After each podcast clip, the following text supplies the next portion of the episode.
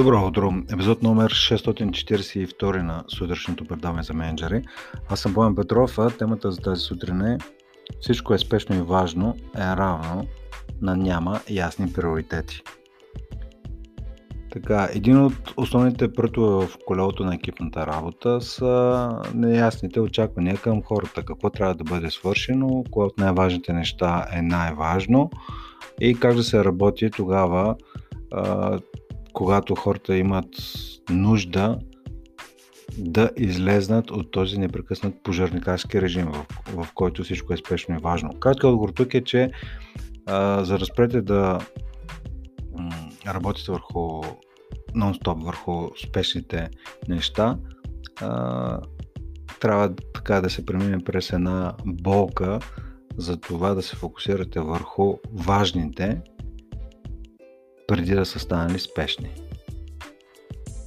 Тоест, за малко да оставите спешните и да се фокусирате върху важните, преди те да са станали спешни. Тоест в един момент ще имате от първи порядък доста пожари, които ще си горят за известно време, 2-3-4 седмици или по-дълго, но ако не влезете в режим да работите върху важните неща, а, нали, до пенсиониране може да си останете в режим а, в пожарникарски режим. Всичко е спешно и важно.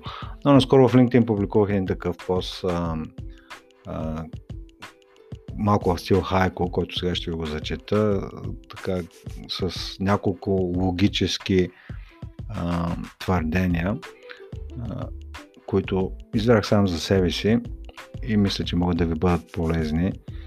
И то на базата на едно често оплакване за това, че от а, хората към, по-скоро от менеджери към техните менеджери в конкретния случай, за това, че менеджерите изискват нали, всичко да, да е готово, да е бързо, да е качествено, да няма оплаквания.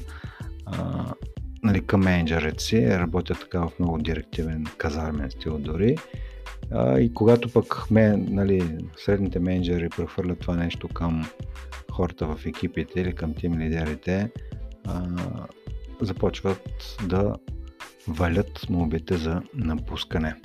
Какво се случва всъщност на макро ниво? Тогава, когато всичко е спешно и важно от топ нивото, т.е. на най-високото ниво на ръководители, казва всичко е спешно и важно, искам и това, и това, и това, и това, а, каква е реалността в този случай? Тогава, когато всичко е спешно и важно, това означава, както подсказва заглавието на подкаста, това означава, че няма ясни приоритети. Тогава, когато няма ясни приоритети, хората в екипите създават разнопосочна и дублирана работа. Т.е. всеки според неговата лична преценка и обичайно личната преценка е на база в някои случаи къде най-малко ще му се скарат, нали, къде най-малко ще сбърка, т.е. кое със сигурност трябва да бъде свършено, ама от гледната точка на конкретния човек, а не от гледна точка на а, цял, цялата компания. И когато има разнопосочна и дублирана работа, това води до реално до липса на резултати или до резултати, които са много под очакванията. Липсата на резултати съответно води или е равно на демотивиран екип. Демотивиран екип е равно на объркан и изморен менеджер.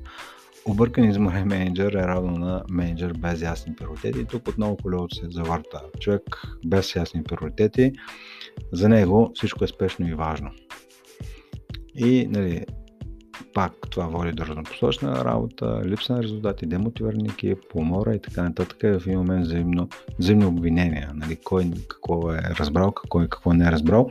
Ключовото нещо, скъпи слушатели, в този порочен кръг е да се спре и да се идентифицират кои са най-важните от важните неща и фокус върху тях.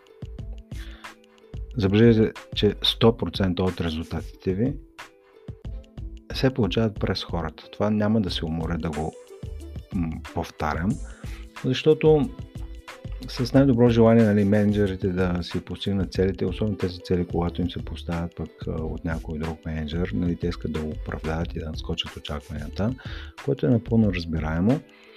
Но прекаления фокус върху целите, а, с прекаления фокус всъщност ръководителите на екипи забравят основното нещо. че трябва да разчитат на хората си да ги постигнат тези цели, а това означава да говорят с тях, да си изясняват приоритетите, да дигат бариери, да ги подкрепят да си вършат работата, а някъде да ги провокират да поемат самостоятелни рискове да бъдат по-автономни, а за да бъдат по-автономни това означава, че трябва да им се делегират повече права, за да им се делегират повече права това означава, че нещо трябва да излезе от вашия бюджет, да влезне в техния бюджет, т.е. може би и бюджетно преразпределение да направите, т.е. хората да имат право да взимат не самостоятелни решения само на оперативно ниво, а реално и да могат да правят разходи за клиентите си.